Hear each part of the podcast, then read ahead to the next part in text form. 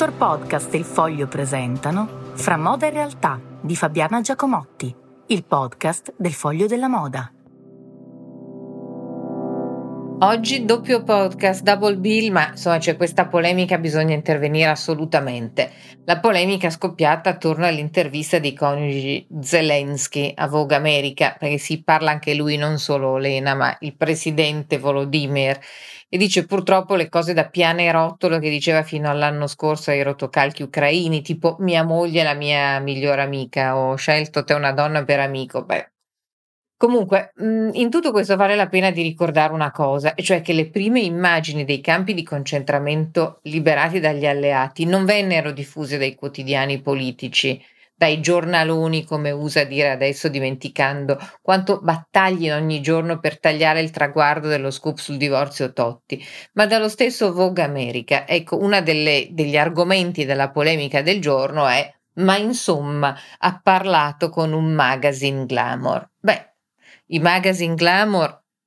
oltre ad aver reso un grandissimo servizio all'industria e alla cultura di ogni paese dove sono stati diffusi, e non lo dico perché ne ho diretti un po',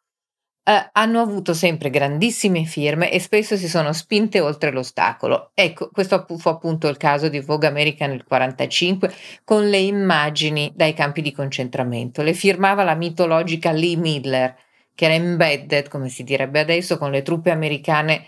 dallo sbarco no- in Normandia, ma in realtà era già accreditata nel 1943 come reporter di guerra. Il titolo del servizio era Believe It ed è quello per cui combattiamo ancora adesso, credeteci. Si vedeva un volto scavato con la giacca a righe, un uomo sul punto di morte, e poi una pila di ossa bianche di calce erano state scattate a Buchenwald e spuntavano fra le pagine di gonne strette e corte, quelle dei razionamenti tessili e i suggerimenti per trarre il meglio dall'economia di guerra. Dirigeva la rivista Vogue America, allora un'altra figura mitologica dell'editoria mondiale, Edna Woolman Chase, una filantropa ebrea, grande sostenitrice dell'educazione universitaria femminile grandissima scopritrice di talenti pubblicò per prima quello che in Europa, ma anche nel mondo, si sarebbe visto solo al processo di Norimberga, senza pensare per un secondo a quello a cui invece stiamo pensando noi adesso, cioè all'opportunità o meno che appunto una rivista di moda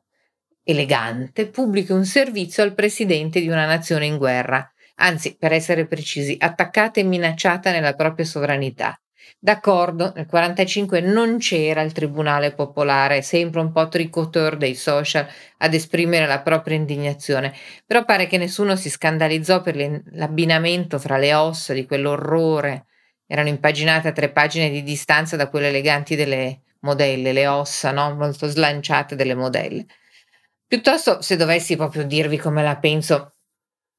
ed è quello che appunto sto facendo. Ci sono parecchie cose che mi perplimono in, nel servizio di Vogue America e non sono certo le immagini di Olena Zelenska che colta da anni Libovitz in tuta, un, un pandan cromatico con i sacchi di sabbia,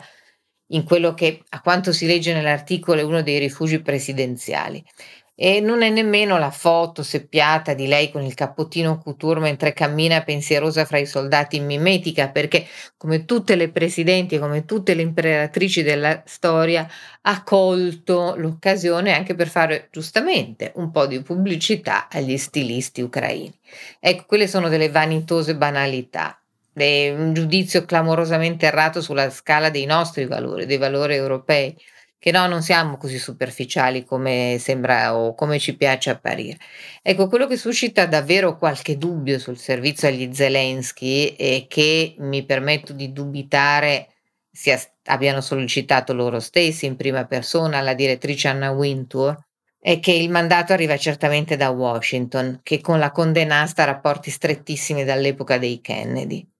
Ecco, e poi eh, mi ha lasciato un po' perplesso il racconto dell'articolista sulle mosse, sui corridoi fisici e politici e la mobilitazione che hanno portato alla realizzazione del servizio, ai costi per la sicurezza di una troupe e di un servizio di styling di grande firma. Davvero non crederete che Anni Libovitz verrebbe anche sotto casa vostra a citofonare senza un'assicurazione clamorosa e costosissima. Ecco, quelli che mi lascia un po' perplesso sono tutti i non detti di questa operazione che è assolutamente politica e quindi proprio per questo giudicare sciocco il servizio degli Zelensky perché è apparso su una rivista di moda è una cosa davvero molto sciocca.